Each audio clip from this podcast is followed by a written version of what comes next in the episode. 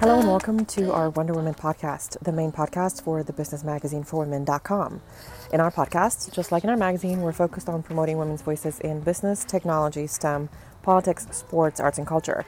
We are changing how women are represented in the media in order to change how society sees women so that we move towards a more balanced society that allows humans to be human, that allows women and men to be all that they can and want to be, regardless of what society and quote unquote normal means. This drive for equality, or better yet, this move towards fairness in representation in our business and personal lives, will drive positive change in society, but it will also help the corporate world increase revenues and reduce cost. My name is Monica Antohi. I'm the founder of the business magazine and today's host. In today's podcast, we're looking at the financial aspect of startups and venture capital funds and what is the women's role in status there. Today, we're speaking with Dr. Sara Brand. She's currently the founding general partner at True Wealth Ventures, a venture capital firm out of Austin, Texas. And their main focus is funding women led startups, which is rare. But th- what's rarer is the fact that the general partners there are, in this case, both women. Even though their investor base is not comprised entirely by women, which is a good thing, it is good to see that at least we can point to one venture capital fund that is 100% led by women. This is a very enlightening conversation about the state of startups in the country, the funding that goes to women run startups, and the number of women at the decision making levels across corporations and startups, and the difference, differences between a company with a boardroom comprised of all men versus a company with a boardroom comprised with a more balanced ratio of male to female. But before I get you to our podcast, I'd like to mention, actually, I'd like to bring about the Business Magazine for Women's first annual conference, um, aptly named more Women, More Money, coming up in January in Houston, Texas, where our keynote speakers and panels will focus on creating the space for bringing more women at the decision making levels within corporations in a drive to, yes, bring a more equal business world, but also in a drive to increase revenue for corporations that subscribe to this business approach. If you want to learn more, head on over to morewomenmoremoney.com and stay up to date with the speakers coming up and the ways that you can get involved. Tickets are also available for purchase, so head on over to morewomenmoremoney.com and get your early bird discount. We're looking forward to seeing you there. Now, let's get you to our conversation with Sara. I would like to introduce everybody. So, hello, Dr. Brand. Hi. Hi. Great, great to be here. Um, I'm actually going to go back down and call you Sarah. It's going to Okay, be easier for you. so let's start by getting a bit of background on um, on you and and tell our listeners um, who you are and and how did you get to become um, you know a starting fund uh, uh, um, you know how did you get to work in venture capital? So my first round in venture capital, I'll kind of lead up to that, and there's sort of a second story of how I got back into venture capital. Um, but my education um, was all mechanical engineering, actually. So Yes. I got my yeah undergrad at UT Austin, and then went to Berkeley for my master's and PhD, and um, spent some time in technical roles at Intel and Applied Materials, really focused on uh, the semiconductor electronics industries, and then uh, shifted gears. I actually my focus for my research work and my PhD was in green design and manufacturing, and I got minors in public health and energy and resources. So I was really interested in greening up the electronics industry, realizing during my lifetime that one of the biggest impacts for an environment would be electronics, with the heavy metals used, Yes. with the you know in production, with the energy used during their useful lives, with um, the shorter and shorter lives of, of the devices and proliferation of devices. So um, had you know technical roles in, in that area, and then kind of ran up the career ladder as far as I could actually in the environmental space. And they wanted me to do things that weren't motivating to me. They weren't anything to do with environment. So I shifted gears and went into strategic management consulting. So I worked at McKinsey and Company out in the San Francisco office where the head of the semiconductor practice sat. So I was very comfortable with the industry, Yeah. but doing non-technical work there. And then um, from there went into venture capital, also out in the Bay Area. That was just the perfect balance of work for me because I didn't want to use my lose my technical roots Yeah. and so wanted to stay relevant and meet with entrepreneurs and think about you know the the next challenges and solutions to the next challenges technically. Um, but really really liked being hands-on with the portfolio companies as well and wearing more of that management consulting hat. So that was my uh, path for getting into venture capital originally, and um, knew it was the place for me, and that, that it was the perfect blend for me of using my technical and, and business skills. And, and also the fact that you know so much about technology it's probably very easy for you to actually look at companies that are super tech heavy because you would understand everything that's happening behind. So it's it's a huge bonus. You, you don't just come with the money you come with the knowledge as well. So and and and and the business consulting as well. So you're the full package when it comes to you know what you offer uh, as a venture capital um, you know, uh, uh, woman. yeah, well, I thought sort of. I mean, for me, it was the full package, but then I realized uh, to be even a more effective venture capitalist, I wanted to get more operational experience, mm-hmm. not just be a management consulting consultant telling people, you know, what I think they should do yeah. and then leaving. Um, uh, but that's why I, I actually went to go uh, be you know in an operational role in a company before coming back into venture capital. And so I joined uh, Advanced Micro Devices, actually um, working directly for the CEO, and just it was a great opportunity. And had several you know operational roles where I ran different business units there, but also spent a lot of time working on big strategic M&A types of um, projects across the company. So saw a lot of the other side of the venture capital equation of these VC-backed companies getting, you know, diligenced and valued and, and acquired and then integrated ultimately into a much larger company. Um, so that's what actually brought me back to Austin as well. So I although leadership for AMD sits in Austin. Okay. So, um, yeah. Yes, we, we, we know you're in Austin and you were in um, the, the Valley, you know, the Silicon Valley a long time, and you were in New York as well for a little bit. No, okay. no New York. I think I, I go to New York a lot, but I've never lived there. Maybe that's why I remember seeing an interview with you in New York. Uh, probably that's what happened. Yeah. Um, so right now you're the co-founder at um, True Wealth Ventures right? So yep. it's a capital firm that is led by women and it's funding women startups. Yep. What spurred the creation of the company? So, and, and you want to talk about a little bit about the company and about how did you guys do this? Sure. I'll start with sort of what led me to this um, this idea, which was you know back at um, AMD, I spent a little over ten years there, and you know got a lot of operational experience under my belt, more than I originally intended to. But it was a very busy time. Uh, there was a lot of turnover. I worked for three of the four CEOs during my tenure, you know, directly. So it felt like many different companies in a way. And I had two kids at that time. I co-founded a company with my husband during that time, so I was just kind of like holding on to life. You know, for yeah, exactly. Um, and uh, so d- during the later part of my tenure there, I was asked to be the executive sponsor of their Global Women's Forum because I was the only woman who was a vice president who had any technical or operational background. Out of, I think at the time it was about 15,000 employees. Oh, and wow. Yeah, so that was really eye opening. I didn't believe them at first, actually. I thought they were just trying to, you know, twist my arm to do yep. another volunteer type of, you know, thing, and I didn't need another volunteer assignment. Um, but I looked at the list of about 12 VPs and realized, yep, they're in HR or legal or marketing or um, finance. But mm-hmm. I was it in terms of you know technical operational. Um, and so that really opened my eyes to the fact that I had been unaware of it until that point. You know that they had to point it out to me and prove it. Um, but because I was list. yeah, exactly.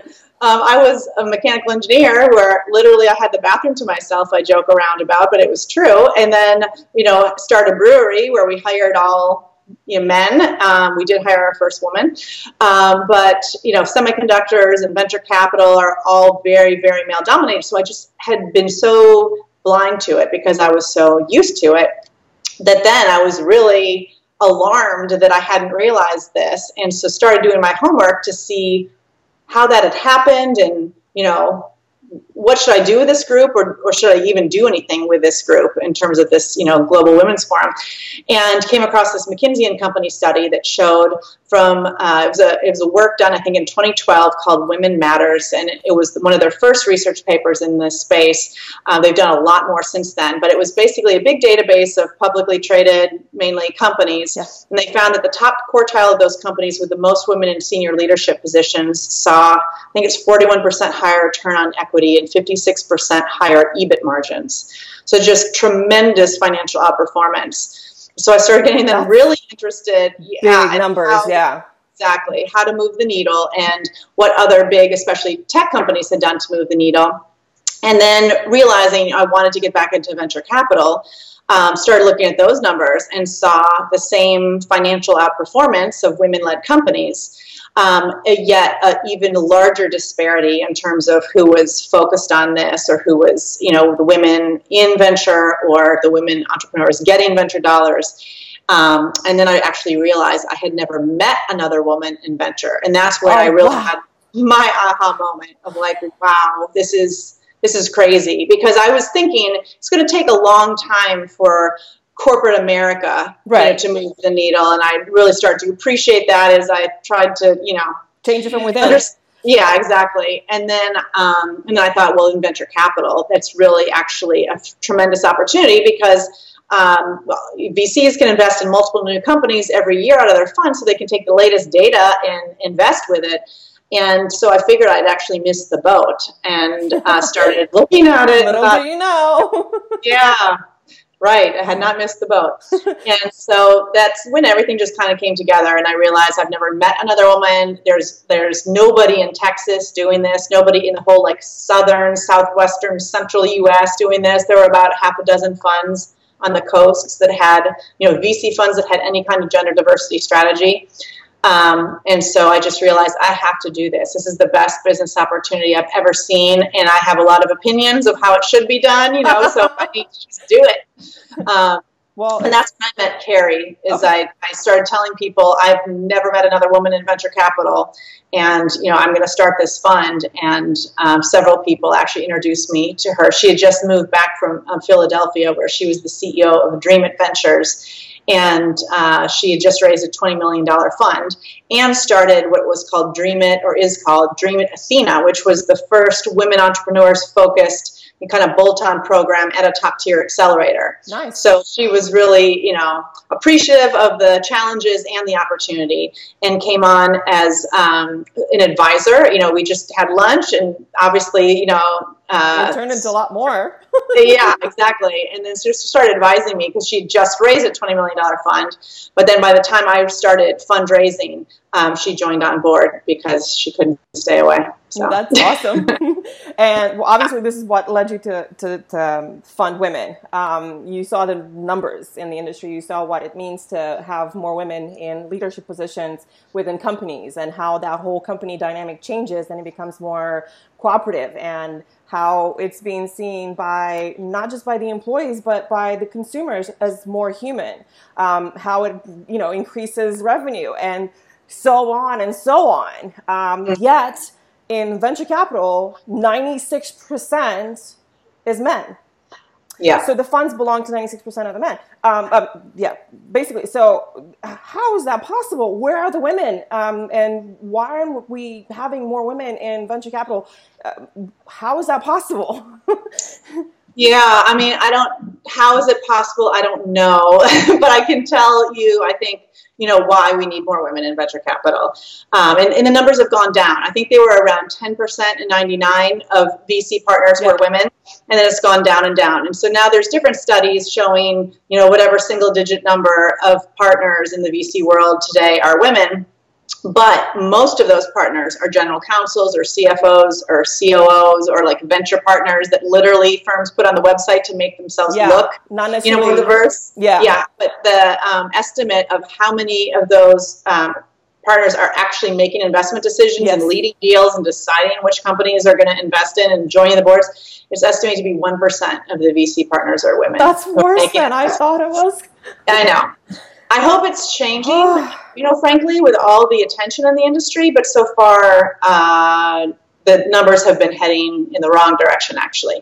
But what's positive, just on two quick positive notes to Yes. get the more levity into the conversation, is that uh, it, for angel investors, those numbers have gone been increasing okay over the same time so at period. the lower So- level at the lower level w- women are more active and Yes, exactly. comfort- uh, do you think it's a comfort level um, Uh, I think there have been a lot of programs that have been focused on, um, it- you know, training women of capacity to be angel investors. okay and so I, I think that the needle has moved recently because it was less than 5%, you know, in the 99 era. And now it's up to, I think the latest ACA numbers, the Angel Capital Association is like 22% or something Wow. are women. Pretty good. I mean, it's Well, still 22 22% or whatever, but much better than one.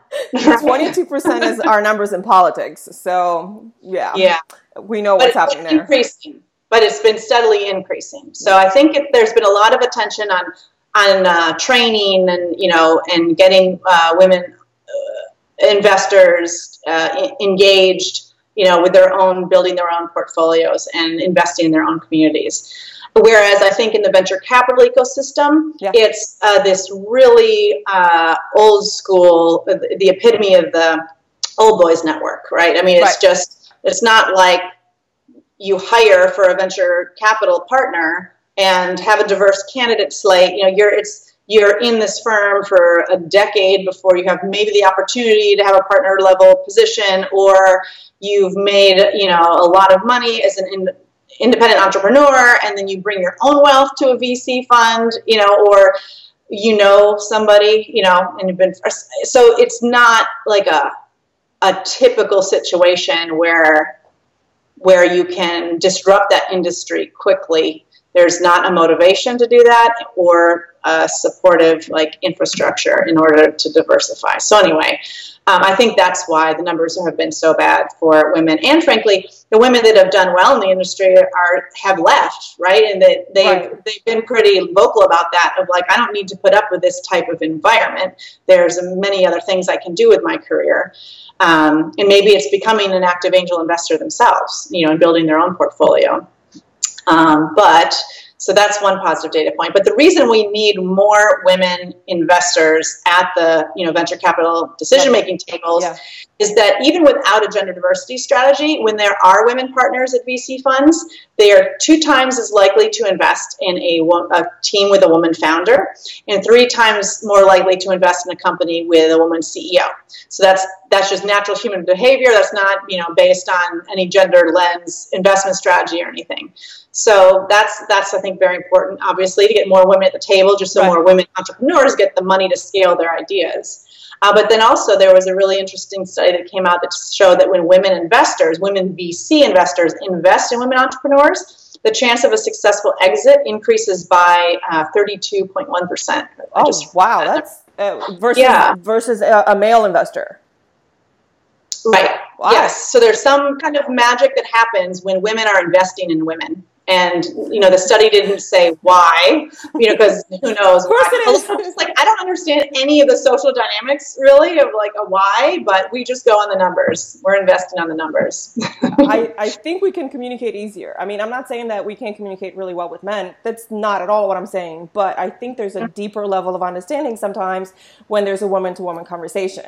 And sometimes men could be intimidated by that, or they might not understand all the nuances of what we're saying. So part of it could be that. But um, anyway, for whatever you and your partner Kerry are doing, thank you because um, we represent, we represent, we, we showcase a lot of women founders, female founders in every issue, and it's it's sad the number of women-led startups versus male-led startups, and as it is, they're not getting the exposure that they need, and we're doing the best we can. So getting them in front of women investors it's spectacular. It's really, really good. I'm, I'm so glad to, to, to speak with you today and to introduce you to everybody that, that's listening to us usually and um, going to be reading the magazine. So um, super excited and thank you so much for what you guys are doing.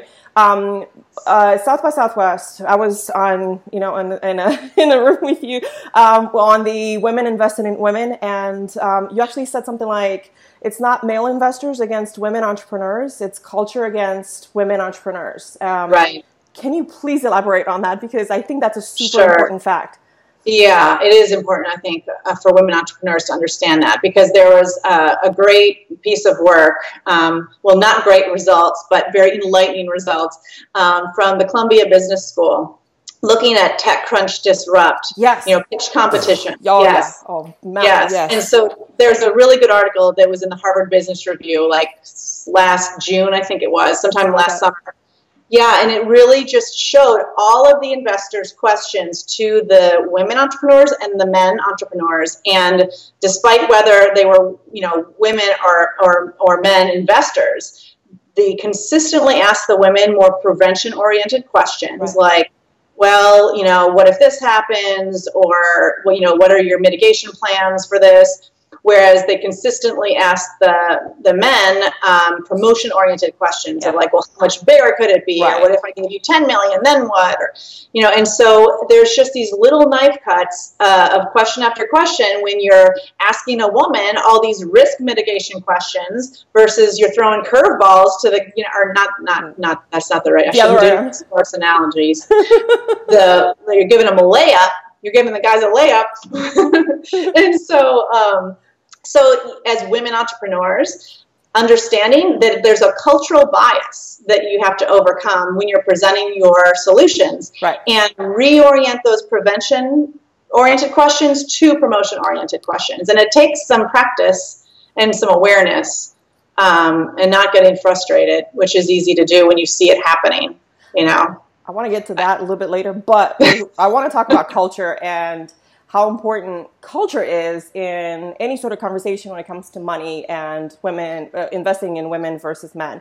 So, how do we change that culture? Like, can you give us like one specific step that we can start implementing right now yes. that would improve culture, you know, by this much? mm-hmm. so then, you know, we can at least get it moving in the right direction. I'm not sure if this is how you think I'd answer the question, but it's my answer, which is I think women understanding that the power that they have as investors is like it's a mindset shift that I think can change everything because women are making 85% of consumer purchase decisions. So they're making micro investments literally every day with every dollar they spend, of whether they're, you know, buying something at Walmart or Whole point. Foods or Amazon. Yeah. And so they're deciding what products and what companies and ultimately what management teams are surviving or not in the market. And so if they think of themselves as investors within that in that context, but also in, in healthcare, right? They're making 80% of all healthcare decisions and it's 18% of our GDP as a country is healthcare spend. And so they're making it their health decisions for themselves, their children, their aging parents, yes. their parents in law, they're often their spouses.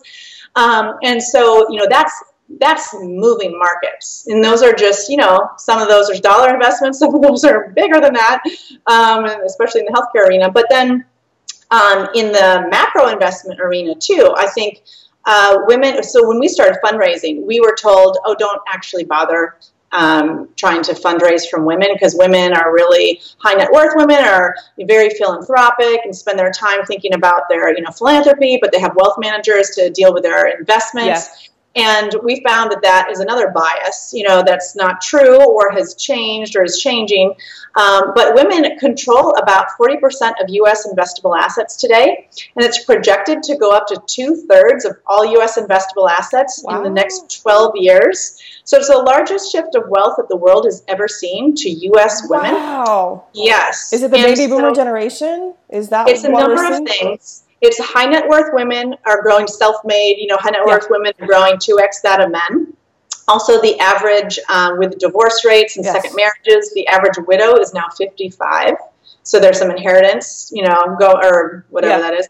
Yeah, and then um, and then the baby boomer generation passing it down, um, yeah, to their um, well, and women live longer too, Correct. and so you know like anyway so it's it's a lot of dynamics which which are creating that over the next um, between now and 2030 um, but if women uh, start you know realizing and they are because i've seen it firsthand when raising this fund with how many of our investors are women mm-hmm. Really just you know realizing the power they have especially women who have been you know really high net worth and philanthropic if you look at a foundation which is awfully often the same model as people's own personal wealth you know, foundations have a big endowment that kicks off, you know, 2% a year or whatever it might be, whatever the model is, to put into grants, to give away. Well, same thing with your investments. You've got, you know, 98% of your investments doing what they're doing in the markets, and then you're giving 2% away. You can make a massive impact, you know, whatever that is, um, tenfold, you know, if, if more than tenfold, if you if you're investing aligned to your values. And so you're investing Correct. in kinds of companies and management teams and products that you want to see more of in the world. And more and more women, I think, are becoming conscious of that.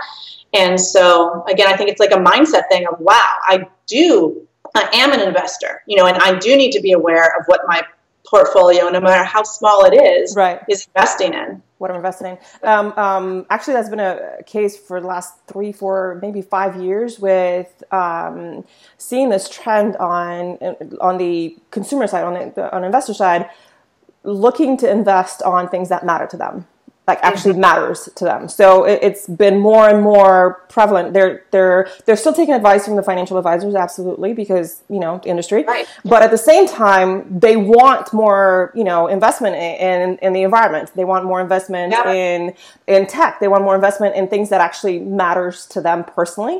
So, um, yeah, I mean, you know, it's already it's already there. It's already happening. So, um, Yeah. and I don't necessarily want to say that this is a millennial necessarily thing, but I think they had something to do with with it in- Yes. in, in some ways. Women and millennials. Women are millennials, absolutely. yeah, And- really and um, so I, I, I see it as a very favorable um, thing that is happening because we're going to stop being blinded by the numbers and just look at the numbers and um, you know what matters to us or what matters to us and the numbers. So I think those two in hand in hand, they're much better than just here's my numbers. I'm making tons of money on stuff that's destroying the environment, that's against women, that's you know insert all the negative stuff that we've been investing in um, Right. you know, as a, as a nation uh, or investors worldwide. Um, I want to go back to culture again. Um, uh, based on a, on a previous podcast, we've realized that we really need to have a section, uh, probably a video podcast, um, that's called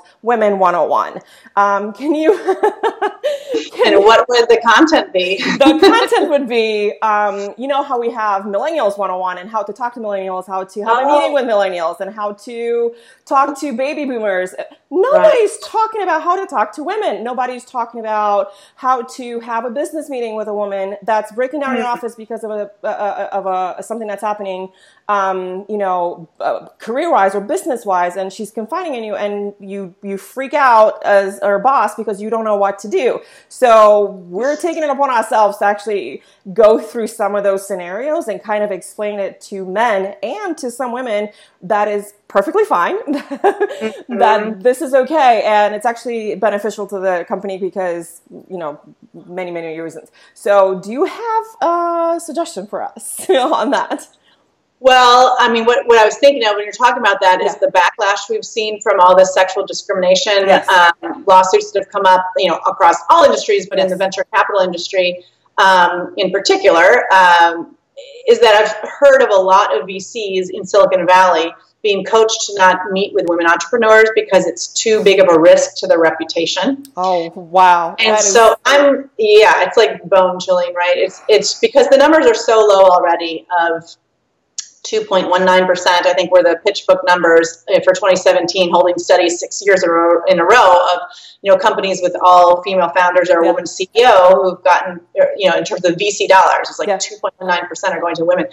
So um, that may actually go backwards a little It bit it's yes. sounding like it before it, it improves. And I think that this is work that we have to do culturally to work through this to come out the other side. But you know, I think that coaching maybe maybe you know well-intentioned men in the venture capital industry of how do you continue to meet with women entrepreneurs which is an imperative as an investor you know to be looking at these companies that have shown significantly better financial outperformance to be investing in gender diverse teams. So, what are the right ways to do that? And what are the right ways to be a you know an effective board member on a women led you know company's board? Because I think when you were talking about maybe you know saying about how women investors and women entrepreneurs have some kind of special com- connection, communicate better. What I was thinking of is you know it's less a risky you know when it's a woman and a woman to go to a bar to have that conversation Absolutely. or you know call them late at night and whatever you know just there's less of a barrier there i Right. think um, and you don't, there's not as many social you know norms that you have to work around or something. And so I think that's what's really difficult for a lot of um, you know men investing in, in women who just aren't sure you know what's appropriate and are concerned and maybe too concerned to even meet with them now, let alone invest with them. And so I think that would be a great women 101 topic of thank, thank you i'm gonna just learn how to do it do it we're gonna do it uh, we'll figure out a way yeah. because it, i think it's super important at this point because especially after the me too and after you know everything that's happened um, and the backlash against that and, and everything with it to to get it to the point where like you're talking about the investors not even wanting to take a meeting with a, with a woman um, founder. Right. It's it's just it's insane. Um, it should be going the other way, not backwards. We shouldn't be going backwards 50 years or more at this point. Um, we right. should be figuring out ways how to work with each other better. Um, you know, respectful for everybody because I think that's what was missing before. so um, um, right. anyway, so what does investing in gender matter mean? How do you see the um, impact?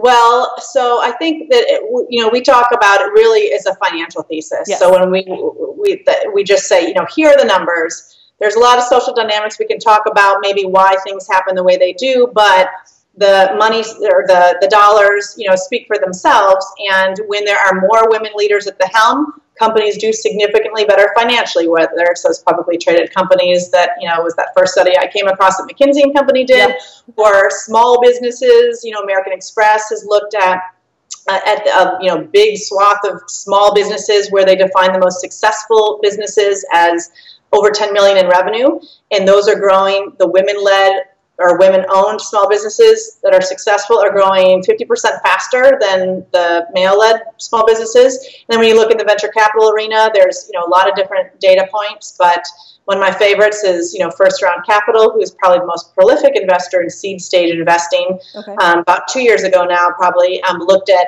a big um, you know decades worth of their investments and their exits and just mined it for whatever findings they might find without any agenda of what they were going to find but found that 60 that their women well their companies with a woman founder at least one woman founder performed 63% better than their uh, their returns were 63% better than their all male founding teams which is still like i think it's the latest numbers are 83% or something of all venture capital backed companies don't have a single woman on the executive team. So it's the vast, vast majority of VC backed you know, companies still don't have a woman. But they perform 63% better when they have a woman. Like how is that so hard to to compute? Like how right.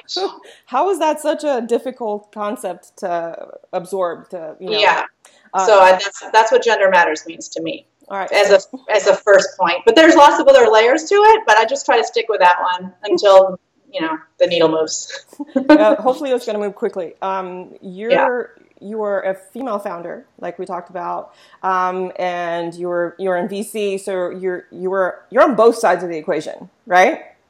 Yes, did you raise money for the brewing company for the 512 no. brewing okay so no. so you, but like which one did you find easier being a female founder or being um, uh, a vc oh well i mean the, it almost doesn't count my female founding experience i like started a business um, but i was working full-time while my husband started the business. So I basically invested in the business and, you know, put my strategic management consulting hat on and helped with the business plan and with the financing and all that kind of stuff. That is um, female founder. That's not. Yeah, it's true. It's true. It's yes, but it's very much his baby. Yeah. And I, you know. but it's our baby though. It's our most expensive baby actually. But okay. hopefully it's a little bit of fun too because it is a brewing company, yes. right? So Yes, exactly. So it's, it's really he's living his dream. This is his dream of like to do in retirement. We ended up looking at the business model and looking at the opportunity and saying this is something we have to do now. This is great, and uh, it worked out really well. And so. Austin has got some spectacular beer, so um, yeah, it's, it's it's a great environment to be for that as well. So, um, but is it? Do you find it easier to um, like when you when you're interested in um, taking on um, a, um, a new investor, like not a new investor, a new uh, oh, hold on investment. investment. Thank you. When you're looking at female founders, they come to you with, okay, so this is who we are. What are you looking for? What What are you interested in? What are What are Yeah. your Let's talk about the company a little bit more, and let's talk about what you're interested in um, at True Wealth Ventures. So we have a couple key investment criteria uh, where we put uh, you know every company through these filters. One is has to have at least one woman of significant decision making influence on that founding early stage executive team. And then we're looking at investing in the markets of what we're calling sustainable consumer and consumer health. Mhm. So we're leveraging the fact that 85% of consumer purchase decisions are made by women Right. and and 80% of healthcare decisions are made by women. So we think gender diverse teams you know, in these markets where the vast majority of purchases are being made by women, will have an advantaged position in understanding that customer and market need a little bit better, so they can design products that meet those pain points better Right. and understand. Yeah, it's pretty like duh. is what we call it sometimes, Self-explanatory. duh investment thesis. Yet no one else is doing it. So anyway, um, so that's so those are the first two filters that we, you know, actually we have some great venture fellows, uh, like interns, Mhm. that um, put the companies through those filters. So then Kerry and I are looking at the companies that fit through those filters already, and um, and then we look for probably the next big filter is that we're looking for early-ish acquisition exits. So we're a you know seed stage fund that's twenty million dollars. So we have first investments of between like two hundred and fifty and five hundred thousand dollars, and we have two thirds of our investment. Um, you know, assets for follow-on financing, Mhm. but we're really looking at companies that will be very capital efficient and not need more than a Series A, maybe, or maybe a Series B, um, and are looking at getting, uh, you know, an acquisition within a pretty short time frame, so we can return the multiples that we need to, you know, to our investors. Um, it's a, you know, all VC funds are 10 years, and so there's a certain type of company that we're looking for. And we talk to the entrepreneurs very transparently up front about that of who are the potential acquirers and what do they value? You know, what kind of companies are they buying and what are the valuations that they're buying at and how are they calculating those valuations? You know, are they buying the team or the IP or the, you know, revenue and at what level does the revenue have to be, you know, to get on their radar? So that's more the conversation that we look at and look at if we invest now, you know, how many follow-ons do we expect? and how can we participate in those and then Mhm. what's the time frame for an acquisition and what's the range of valuation we you know could anticipate for that acquisition and does that get us the multiple we need so so that's that's what we really are looking for or looking at Okay, so you were talking about the team itself at the um, investment uh, team. Um, you, what are the qualities that you're looking for in this team? um, And, we, and one more question: Have you funded Yeah. anybody that's been like a solo, uh, like a one founder versus a team? well we've yes so we've in so you mean like where there's only one founder Yes. but there's a team under them already Right. Yes, we've done that. Yes. So, um, so we've had three investments. One, uh, two of them have just a single founder, and one has, uh, you know, two co-founders. Okay. What are the key qualities that you're looking for in an uh, besides the financial aspect? Because I think it's it's more than that. I, I think you you're also investing in the people that. um, Absolutely. so, what are you looking for? Like things that matter um, to you guys. Uh, I think probably the biggest thing is um, somebody who's really going to persevere and and well, I can let me get two biggest things: perseverance because it's going to get ugly no matter what. Like Oh. even if, if Amen. like it goes swimmingly, you know, it's never easy. Um, and so somebody who really has true grit and has hopefully demonstrated that, you know, previously. Um, in all cases, that's been the case that we've, that, you know, they've had history of showing that perseverance. Um, and then the second thing is transparency.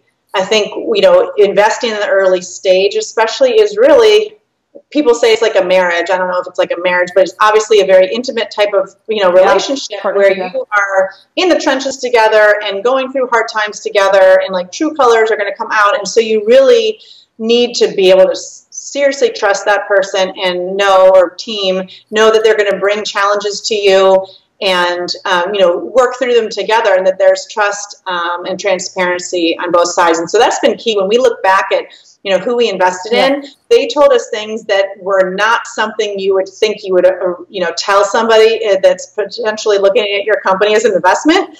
But that was so telling to us you know that they're being completely honest and that says more than okay okay they're going to tell us everything and we're going to be able to work through whatever it is together um, so those are the two top qualities but i'd say a third if i could have one is um, knowing that that they can pivot you know mm-hmm. because when we invest at the early stage by the time it exits it's going to be different than what we invested in on paper you know right. it, it changes yeah it changes. And so somebody who can take input and pivot with the customer and the market changes um, and even investor you know changes whatever that um, that they can adapt to the the changes that will for sure happen.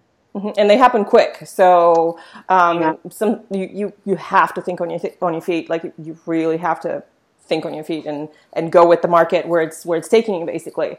Um, so uh, I'm kind of done with the heavy, heavy hitters. if that's okay. Um, what drives you and who's your inspiration? Or who's your inspiration? Uh, what gets you up I've in the had, morning? yeah. Well, wait, wait. What was your last question? What gets you up in the morning? Oh, what gets me up in the morning? Well, I mean, I love my life. I have uh, my dream job and two healthy, lovely children, and a husband, you know, who is wonderful and supportive and has his dream job. So it's, you know, pretty. I don't need like a reason. Like I, I, yeah. I love getting up in the morning and doing what I do. Um, uh, but I'd say uh, I didn't have any great role models actually that I looked up to. You yeah. know that that were like, oh, wow, that's what I want to be one day. And so it took a lot of internal work to figure out what it is I wanted to do because I didn't have those role models. And actually, I realized I had lots of fantastic mentors and, um, more importantly, um, uh, what's the word? Not supporters. Um, you know but people i think you know mentors are overrated in terms of people just giving you random advice mm-hmm. I, I, think advocates. advocates. i had a lot of advocates at work that okay. pulled me up and challenged me well, and awesome. you know yeah so that was you know that that's where i give my most of my credit to in terms of like my career um, trajectory and and um, learnings were those um, advocates but um, but i didn't want to do any job that I saw when I grew up, you know, and people kept on asking me, the CEOs be like, okay, what do you want to do? Like, uh, nothing. Yeah. I don't see, like, who on my staff do you want their job? Like, nobody. and nor do I want yours.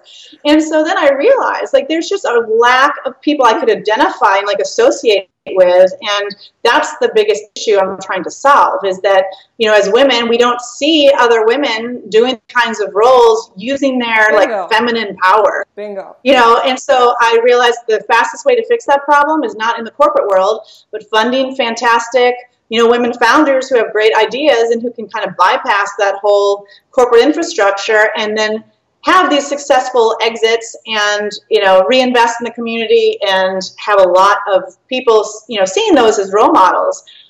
So um, so i really had to kind of think about what is it that i truly like to do and how and what's needed in the world and how can i match those things up.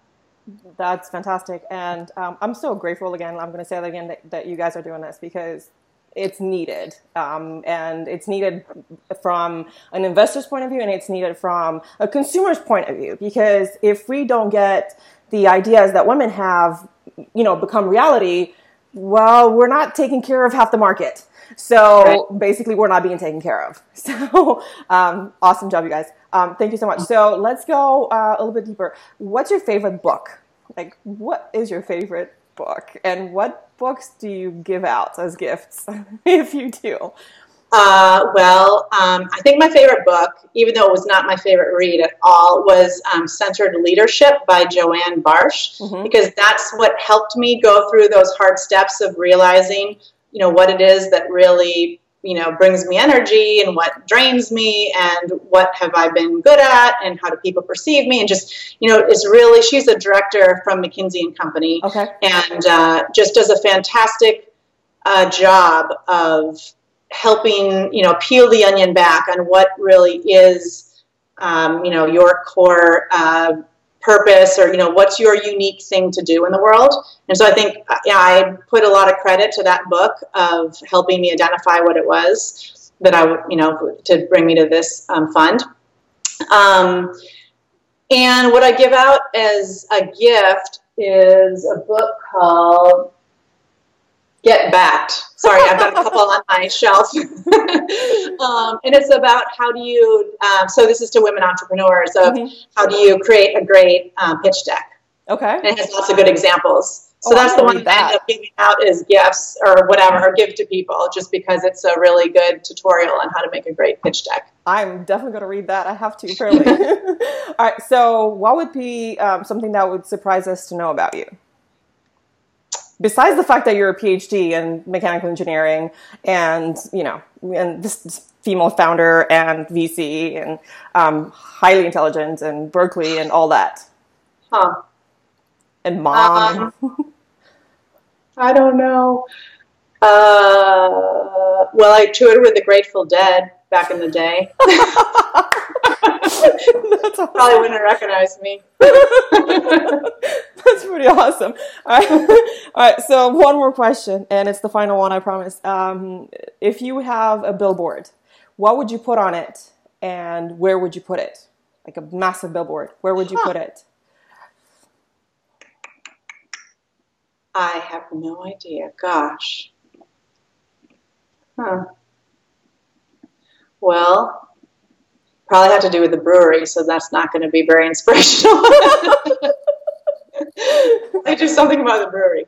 Uh, you know, maybe what I would do right now is I, I really feel like Austin is um, particularly well um, positioned to be the number one city for women entrepreneurs because of the culture here and the success stories that we're having. And Dell did a really, Dell Technologies Yes. did a really interesting study um, for many years about future ready cities. And Mhm. Austin was always in the top 10. These were, you know, global cities in terms of talent, uh, you know, IT, connectivity, this kind of stuff, infrastructure. And and then they put a gender lens on it a couple of years ago, and Austin fell out of the top 10. And so then they really started, you know, understanding why, uh, what were the different dynamics in different cities that got them into the top 10 and found that uh, Austin fell out because of the lack of role models. And um, I think we have a lot of fantastic role models. We've got, you know, the CEO of um, Bumble, Whitney um, Wolfe here now, and Kendra Scott, which are, um, you know, billion dollar valuation companies. And um, we have Heather Brunner from WP Engine, who has raised the Yeah. uh, just closed a $250 million round, which is the number three largest round ever raised by a woman entrepreneur Wow. Um, and a whole host of, you know, like the CEO of UnaliWear, which is one of our investments, who's had an incredible track record of, she's raised well over $100 million in VC financing, sold her last company to Texas Instruments, her company before that to Apple. Wow. So we have these amazing role models. So I think I would put a big billboard, um, maybe on like I 35 and you know Sixth Street area or something, um, with all these women entrepreneurs that are just the fantastic role models in Austin. So people see it because if you can't see it, you can't be it. And I think just you know having those women up there would be um, would move the needle even faster on Austin becoming the number one city for women entrepreneurs. That's awesome, and that's actually I'm gonna. Um, that's exactly what we're doing. We're showcasing all these amazing women, and that's exactly what we're trying to do: be this massive billboard for everybody. And we can't be one billboard in one place, but we're gonna be one magazine in front of everybody, and we're promoting as many women as we can um, because without role models, we don't know what we're gonna be like uh, when we grow up. We don't know what to strive for. So having somebody that you look up to and uh, not necessarily following their steps, but you can see that it's possible right. it matters to every little girl because how else are we going to become, you know, CEOs? How else are we going to become, you know, billionaires basically? How else are we going to invest in other women? How else are we going to do that if we don't have the women that we can look up to? So um, that is phenomenal. It's absolutely phenomenal. So that's our mission too, which is really great. And uh, so I want to thank you so very much for coming in on today's podcast. I really appreciate it and uh, love the honesty and how straightforward you were about everything because we went kind of heavy on some stuff, um, but uh, but it's it's fantastic. And and uh, I also want to say thank you for everybody tuning in. And we'll have all of Sara's information at the bottom of the podcast. And uh, reach out to her and reach out to us so we can all bring a better future for women together. Thank you so much, Sara, and I greatly appreciate it. Thank you. Bye. Bye. Top of the world. Top of Thanks everybody for tuning in today. We greatly appreciate you staying with us. The music for our podcast is graciously provided by our very own Wonder Woman Cheryl B. Engelhart. Check out her music and get your free music bundle at cbemusic.com. Before I let you go, I'd like to mention again our first annual conference called More Women, More Money, coming up in January 16th in Houston, Texas. Our keynote speakers and panelists will focus on creating the space for bringing more women at the decision making levels within corporations in a drive to, yes, bring about a more equal and fair business world, but also in a drive to increase revenue for corporations that subscribe to this business approach. To learn more, head on over to morewomenmoremoney.com and get your early bird di- ticket and stay up to date with speakers coming up and the other ways that you can get involved, including sponsorship.